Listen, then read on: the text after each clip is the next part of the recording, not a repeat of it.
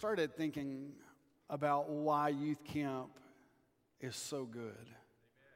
You know, I, I've been watching, and I don't know if, if you've been doing it, but if, if you're one of my friends on Facebook, we posted to where you could watch the worship services with our students from your home. And, and it's good. Listen, believe me, our buddy Micah Tyler, that's been on our stage a few times, is leading worship with our students. First night, uh, our executive uh, guy over our student evangelism got up to preach, and he brought the house down. Students are getting saved left and right. Last night, uh, the speaker um, out of San Antonio was speaking as a college guy in that area. He spoke, and tons of students walked the aisle as well. God is moving at youth camp, but you know what hit my heart? You can watch, but if you're there, it's different.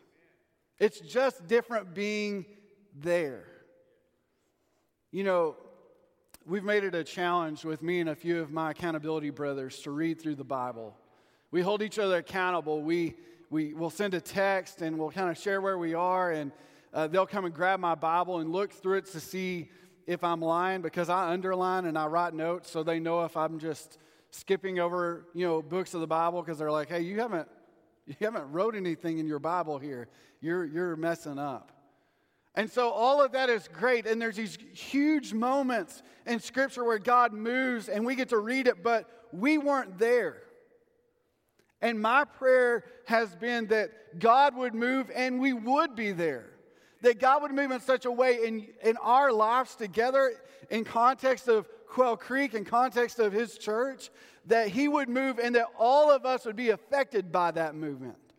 That we wouldn't just be bystanders, that we wouldn't read it online the next day. We would be in the story.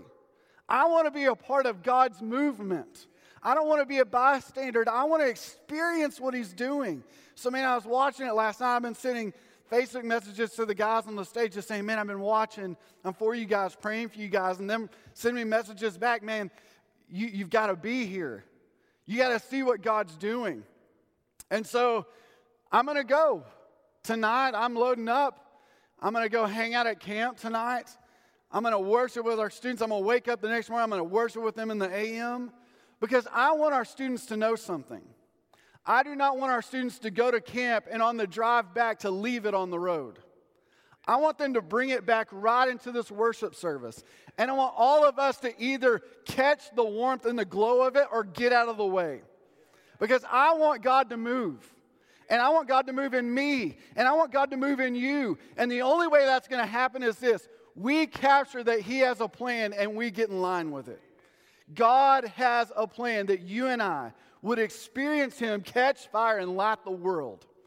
That's how this works. The problem is this I, I, I don't even look around and worship.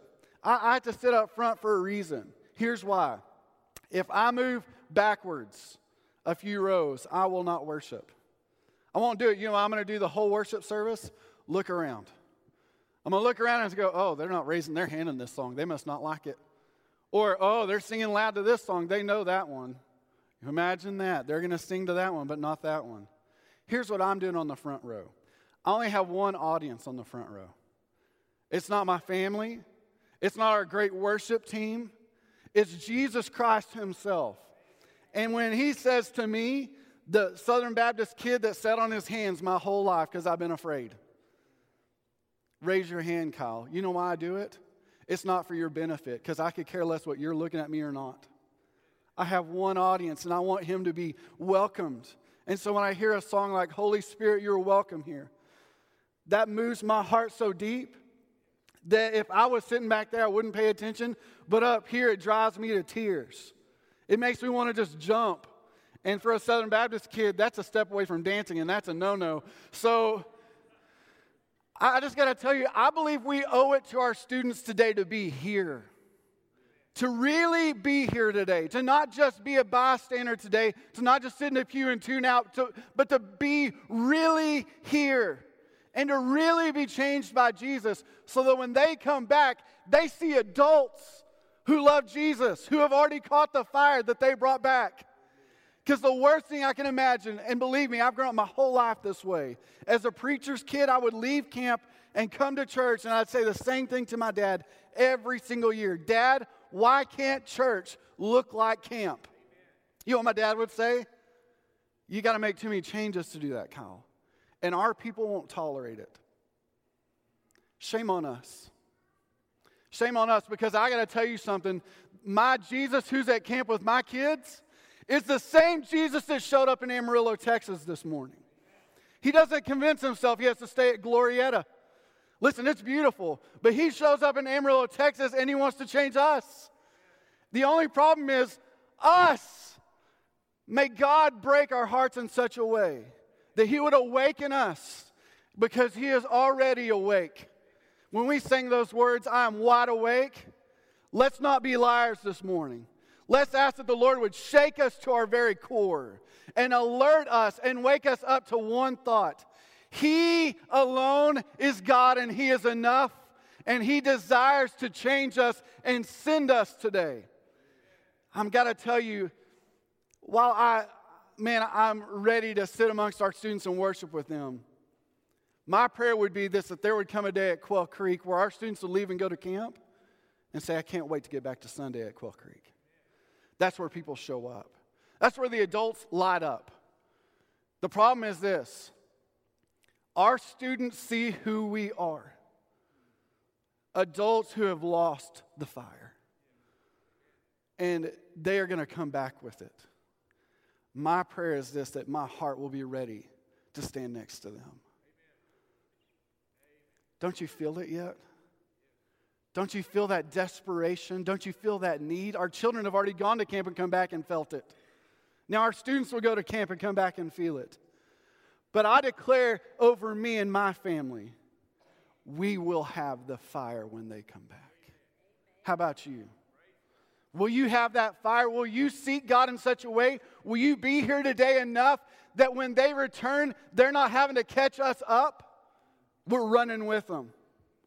Let's run Let's run, church. Let's quit holding back. Let's quit sitting on our hands. Let's become awake. Let's become alert. Let's catch some fire. Because there's a whole generation waiting for that, and they live across the street from us. Let's catch it now. Amen.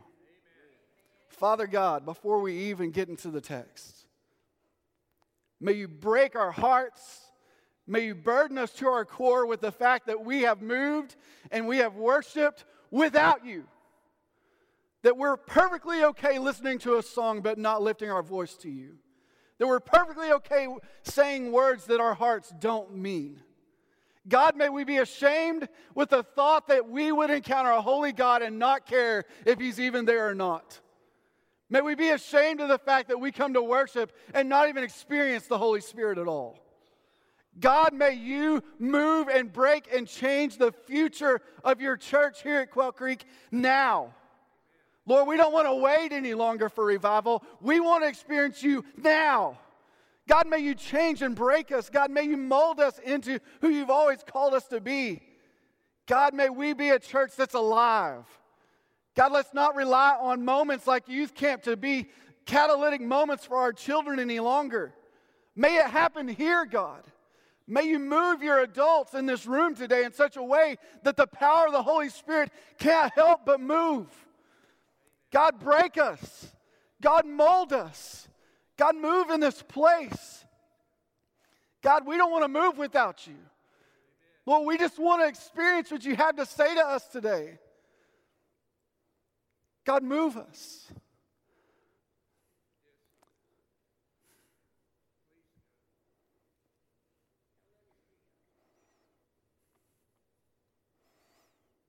God, we've done it too long.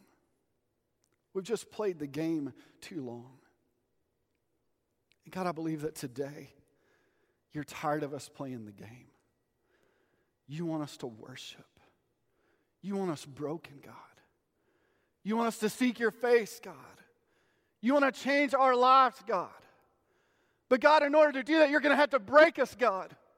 Because we're holding on to the idol of us too tightly, Lord. And Lord, we want to hold on to you. We want to be changed by you. We want to be led by you, God. Because, God, we want to be a generation that rises up and declares that you are who you say you are, Lord. Lord, may you start the revival now. Let it start now, God. Let it start with us.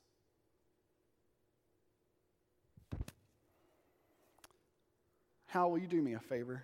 You just come up and play for a little bit? I'm just going to call you. Uh, listen, I think this sermon I've got is good. I really do. But I want to be out of God's way this morning. So I'm just going to invite you to be in a season of prayer. I invite you to the altar. I believe that's where we need to be this morning. Maybe it's that you would, right where you are, just begin to pray and seek God's face and ask for the brokenness that comes with revival. I'm just convinced of this. I'm not going to wait for my daughter to get home from youth camp and experience the church that she left. I want her to come back to a place on fire. And I want it to start with me. So, why don't you come? Hal's going to play? You just come right now. Come to the altar. Come kneel. If you can't kneel at an altar, you can sit on a front pew. But you come. Let's, let's fill this place with prayer. Let's seek God's face together. Let's come broken. Let's not leave this place without experiencing what God has to say this morning to us. You come right now. God, we, we want to experience you more than we want to be anything else. Lord, we don't want to be a room full of good women, men, boys, and girls. We want to be yours. Changed by you, led by you. We want to give you the full lordship that you're due over our lives. God, revival is found in people who are connected to you. So, God, move. God, take the throne that you're due this morning in this place. May we never be the same again, Lord. Send revival, send renewal. Lord, send repentance, send brokenness. God, send your very nature, God, because where you are, that's where we want to be, Lord. God, we want to experience you. So praise you, God, for what you will always wanted to do in us. Thank you that you're finally going to unleash it. Praise you for that, God.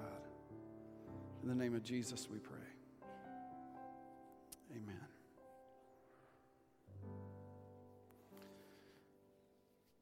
So, We've been in 2 Peter for a while. 2 Peter, thank you, Hal. 2 Peter chapter 1. We get this supplementing your faith, this adding to of your faith. And it's to sweeten or to salt up, to flavor fill your faith.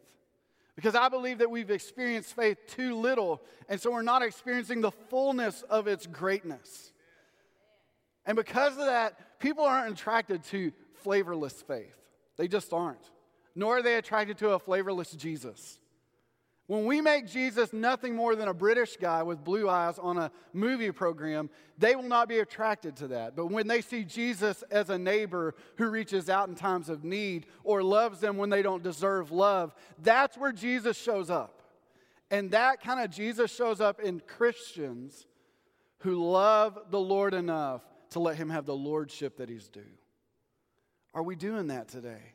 I know it's a struggle of mine, so I, am preaching to myself today. This second Peter chapter, I've wrestled to the ground. I want to experience Jesus fully. I don't want to just be a surface Jesus follower. I don't want to have the what would Jesus do bracelet and act like Satan. I don't want to do that. I want to pursue Jesus with all I've got because I, I want those moments where I'm squeezed for Jesus juice to come out of me. I, I want you to experience Jesus through me. So the only way that's going to happen is not standing up at a pulpit and preaching it to you. It's in the moments where I'm not standing at the pulpit that you're going to see the real Jesus I serve. And so, because that, I want to soak him up as much as I can. So, this is what the passage says. For this very reason, make every effort, or make every reason, make every effort to supplement your faith with goodness, goodness with knowledge, knowledge with self control, self control with endurance, endurance with godliness, godliness with brotherly affection, and brotherly affection with love. For if these qualities are yours and are increasing, they'll keep you from becoming useless, and unfruitful in the knowledge of our Lord Jesus Christ. I, I want you to capture something that we're going to end with next week. And it's the very last part of what I just read. They will keep you from becoming unfruitful and useless in the knowledge of our Lord Jesus Christ. If we will supplement our faith correctly, our knowledge will increase in Jesus. We will come to know him more. Listen, y'all may know my wife. I know her more. I spend more time with her than you do. So if you came up and we were on Jeopardy, I'd better win that category. The problem is this most Christians, if we're being honest, are far behind when it comes to the knowledge of Jesus. Such that I really believe that most of us, if we went on Jeopardy and there was a Jesus category, we would lose. You know why? We're not spending time with Him. We're not learning about Him. We're not soaking Him in. We're not showing Him in our lives. This is what the world is looking for, not for the knowledge of Jesus, but the intimate knowledge of Jesus. They want to know that you know Him, they know Him. Believe me, somebody that doesn't follow Jesus knows Jesus. The problem is this they've never seen Him. I've seen Him, I've seen Him in my life. I've seen him in the faces of people that reach across and touch places like City Church.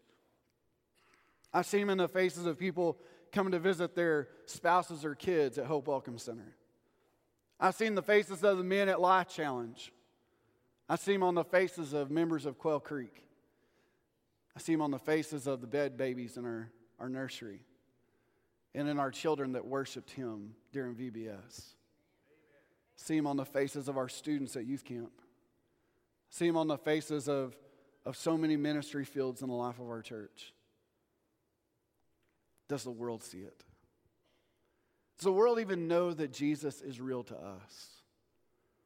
So we get these two thoughts that come out of this passage that we are to supplement our faith with two things in, in today's context brotherly affection and love.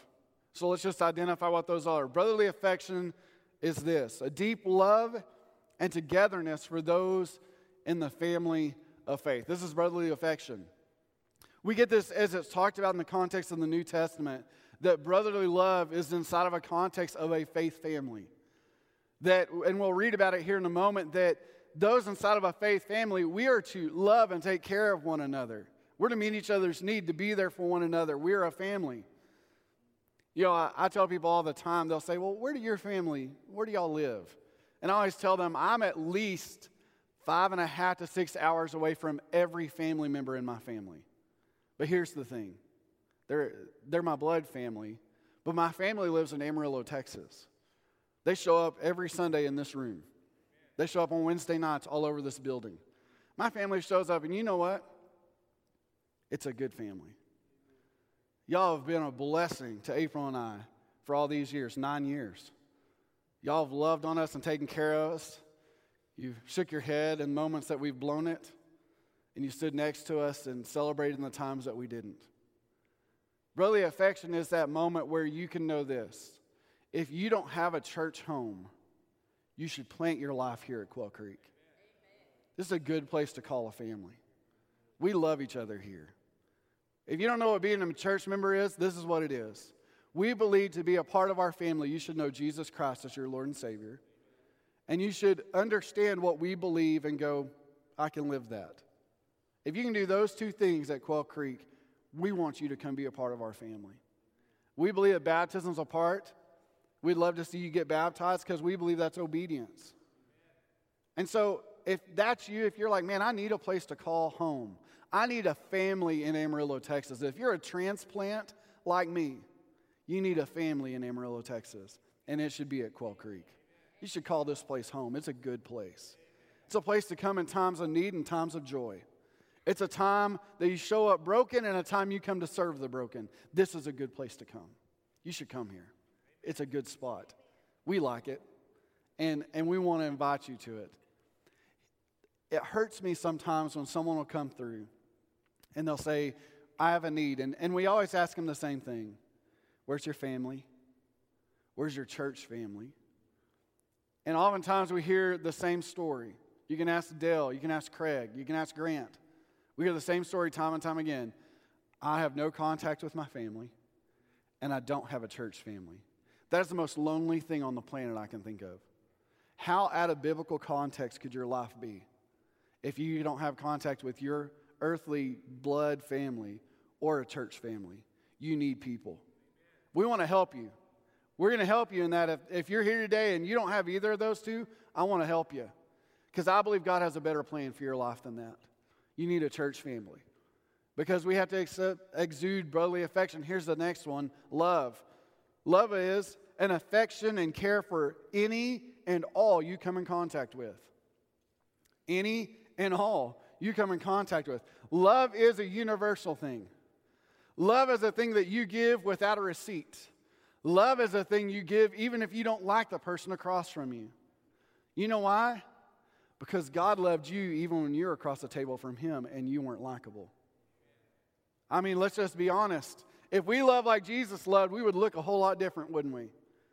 Because our love is conditional to preference. Our love is love if you believe like I do, act like I do, walk like I do, talk like I do, in all contexts. If you're like me, then I love you. That's not how Jesus was. Jesus loved us in spite of us looking anything like him. He loved us while we were enemies. And because of that, he changes our love for people. Now we pour into people instead of point at people. It allows us to love the world because we were loved by God. During the 17th century, Oliver Cromwell was the Lord Protector of England. There's a man that was sentenced for a crime that he committed, and he was sentenced to be shot at the bell uh, clapping of the end of the day. The time had come, they started the bell to be rung, and no sound came out. Oliver Cromwell sent troops up, and they looked, and up in the bell tower, inside of the bell was a woman hanging on to the clapper. Her hands bloodied, bruised. They brought her down to Oliver Cromwell, and he said, Speak, because this may be your last moment. He said, Sir, that man out there I love him. And I know that if the bell rung, you would shoot him. And I would have died up there so that he wouldn't have died down here. Oliver Cromwell said, Then your lover shall live because of your sacrifice. The bell will not ring tonight. This is the nature of Jesus for you and I. Jesus could have taken his place in history, never touching the world. Let us for, not forget that Jesus completely emptied himself and came in the form of a servant, did not consider equality with God something to hold on to, to grasp. And he became obedient unto death, like a servant, even to death on a cross. He did so willingly, so that you and I would not simply die, but that we might live. Bloodied, broken, bruised for us, so that we might have life and have it in abundance, life in the full. Not life in the Walmart, but life in the Sam's Club. Full size. That's the kind of faith that God wants you to live. He wants you to be completely full. Listen, we must love, or we must start with a love for the faith family to get to love those outside of it. We have to start with love for each other. So here's the thing all of Scripture that we get from Paul is written to a church or a person in the church. And he's always trying to admonish them to love one another, to take care of one another, to help one another. And the reason is, is because if they don't get it there, they'll never share it outside. They just won't do it. You know why? There's no practice. This is the practice field, and it's a good one. You want to learn how to share your faith? Talk to someone in the church and say, I need to practice. Then do it. You know what's going to happen? You'll do it out there. That's how this works. You want to learn to be generous? Be generous and here with somebody. Find a brother or sister in need inside the faith family. Start there, and then you'll learn to be generous out there to those that don't possess the love of Christ, and you'll show them Jesus. This is the context by which God was trying to get across. If we can learn to love one another inside the faith family, then we can learn to love those outside of it. And we should be loving those outside of it. That's what the church should be doing. No one comes to church just because there's an open door. They come to church because someone they know walked through it first. Will you be that person that walks through the door with them first? Will you show them Jesus? Because there's a church on every corner in Amarillo, y'all. There's some great churches all over town. I love them. In fact, I had lunch with two pastors in town this week, just sitting across the table and loving on each other, talking about what God's doing, encouraging one another. I, man, my hope and prayer is this that today those churches are twice as full as they were last Sunday, and that people are walking the aisle and receiving Christ. I pray that. You know why? Because Quail Creek isn't the only church that leads people to Jesus. We're just not. Our Jesus is bigger than that. And so my prayer is that today that's happening. You know what they're praying, by the way? Same thing, because we prayed across the table from one another. We're praying that God would move in our churches in such a way that Amarillo changes forever in the next year. Not the next 10 years, the next year, but this time next year, we're praying that the churches of Amarillo catch spiritual fire. And that it will happen in our churches and that we'll reach the next generation. We'll reach, we'll reach all these people that need Jesus. I want to be a part of that, don't you?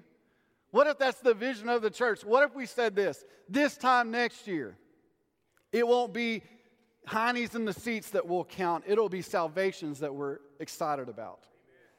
What if that's our prayer? God, we pray that you would move in such a way that we would see people walking in an aisle and receiving you as Savior more than we care about what's in the offering plate. That's a hard prayer, y'all. You know why? Because we like us an awful lot. And I pray this that we would like Jesus more. I just pray that in my life that I would love Jesus more than I love me. You see, love is something that you can't hold on to. It's something you have to give away. It's not meant to be stored. It's meant to be spent. And here's how I know that God loves you so much that He will keep pouring love into you. The problem is this you have been loved so much that if you're not expensing your love into others, He'll have to pour into someone else's bank eventually. I want to be a guy that is expensing love in such a way that God goes, okay, okay, Kyle, uh, back it down. He's never going to say it though. You know what he's going to say? Bigger bank, bigger bank for Kyle. That guy loves people. That's the kind of guy I want to pour into. That guy right there, I like that. That's what I meant when I say go love the world. That's it. We're drawn to those people. We're drawn to people that love people. How about this? Has anybody seen a picture of Mother Teresa? Anybody seen her before she went on to heaven? Anybody seen this woman? Not an attractive woman. She just wasn't. She didn't even speak English. Just small, crippled woman you probably wouldn't like her. You saw her at Walmart, you'd walk right past her. That woman loved people, loved them. That's what attracted us to her. She just loved people. There's this guy named Bob Goff. He wrote Love Does.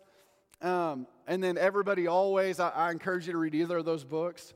He's the kind of guy that when he speaks, I could, I could listen to him with a soup spoon and just, yep, keep talking, Bob because he just exudes love. He just has it. In aces, he's got it. And that's what I want to be. I want to be the kind of guy that shows it in this world so that when we move into the real world, into a lost world, I'm showing it there too. Everybody gets some love. That's what our job is to be. So here it is Romans uh, 12, 9 through 10 says we should always be looking out how we might uh, love each other. It says this love must be without hypocrisy. Detest evil, cling to what is good, show faith, affection to one another with brotherly love. And it says this outdo one another in showing honor. Inside the context of the faith community, we should be loving each other. Anybody ever read a blog from a Christian author? You know what we tend to do in the Christian world? Hate each other we will pick a, apart a speaker or a church that we just don't like their theology and we will rip them to shreds. All along, Jesus is saying to us, You work on you. You work on you. Okay, I, I've got to say it because I think that you need to hear this. I was at a conference and one of the guys stood up and he was asking the guy at the front a question. And at the end of his question, he just said, Let me just tell you my thoughts for a second. And you could hear the whole room go, Oh, yeah. He goes, I detest preachers like Joel Osteen. And he just went on like a, a three minute rant about Joel Osteen. The speaker finally said, Thank you for your thoughts. I would answer that, but I've got a guy in the room that I think could probably answer your thought better. And he looks to the back of the room and he waves a guy up, and this big guy shows up. Uh, looks Hispanic, big beard, cut off jeans, you know. He walks up and grabs the mic, and he just starts to talk to us about what he does for a living. He's the outreach coordinator for Joel's church. He said, Y'all don't know me because I don't stand in front of a camera. He said, But I'm the part of the church that y'all don't get to talk about. You see, I'm the guy that leads people to Jesus at our church. He said, I work the streets, I work our community events. And he said, Last year we baptized 1,200 people. And he said, There's another eight or 900 that are still to be baptized, but man, it's just hard to get that many people through a baptismal. Y'all know what I'm saying? And no one said anything. He goes, Oh, y'all don't have that problem at your church? He goes, We do. He goes, You see, the whole time that y'all try and ridicule and take down our church, God's pouring into it. He goes, Key story y'all work out your faith community and leave ours alone. Hands the mic to the guy and walks out. And we're all going, What do you say? And the guy goes, Let's pray. Because um, that's what you do in Christian world when you don't know what else to say, you just pray it. I sat there and went like this. I've been in that community that has ridiculed Joel Osteen and other pastors before. You've been where with me. Let's just be confessional. It is not our job. Our job is to hold truth to the Word of God in the context we have. Because there is so much that we need to work on at Quail Creek. Such that the longer we point fingers at other people, we're just destroying the kingdom. Let's worry about us. Let's work on us. Let's pray for us. Let's hold truth to the Word of God and let's let the Word of God do what it does. Let's pray that the Holy Spirit would move in such a way that we would be out of the way of it. Do you feel it yet? We've lost something. We have lost the ability to love the way Jesus called us to. I was reading somewhere that all throughout Scripture there's this two words, one another.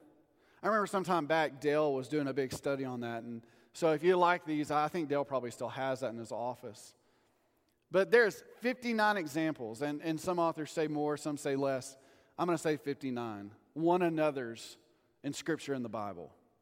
It calls on us to take care of one another, love one another, be for there for one another, uh, you know, support one another. At some point in the life of the church, we're going to have to capture this. It really does matter who's sitting down the pew from you today you should know their name. Next Sunday, if you sit in a different pew, you should know that person's name. And if you sit in the same pew and the same people sit next to you in your pew every Sunday, you need to know someone in another pew. Get up and get to know them. I had somebody ask me one Sunday, and then I, I promise you we'll wrap this up. They asked me this question Pastor Kyle, why don't we do the greeter time every Sunday? And I said, listen, we, we try and put things together in service structuring to make it cohesive. So some Sundays it, it just fits perfect, sometimes it doesn't. And they said, well, I don't get to meet anybody if we don't do that. And I remember looking at them and going, what do you do before service? Well, you know, I, I grab coffee and then I shake three people's hand every Sunday and then I sit down and I wait. So what do you do after service? Well, I, I throw my coffee cup away and then I walk out the door and I go, hey, capture this. People are around you during those times, right? Like as you walked into the worship service, you passed someone and look around. There's people here. You got a moment. Go find them. Go tell them hello. Because I guarantee there's someone in this room today that needs you to shake their hand that needs you to tell them you're glad that they were here, and that needs you to say, hey, next Sunday, why don't you come sit by me? I'd like to get to know you. Our world is loved by God, and He pours that love into us so that we might show it at some point. You've got that in you.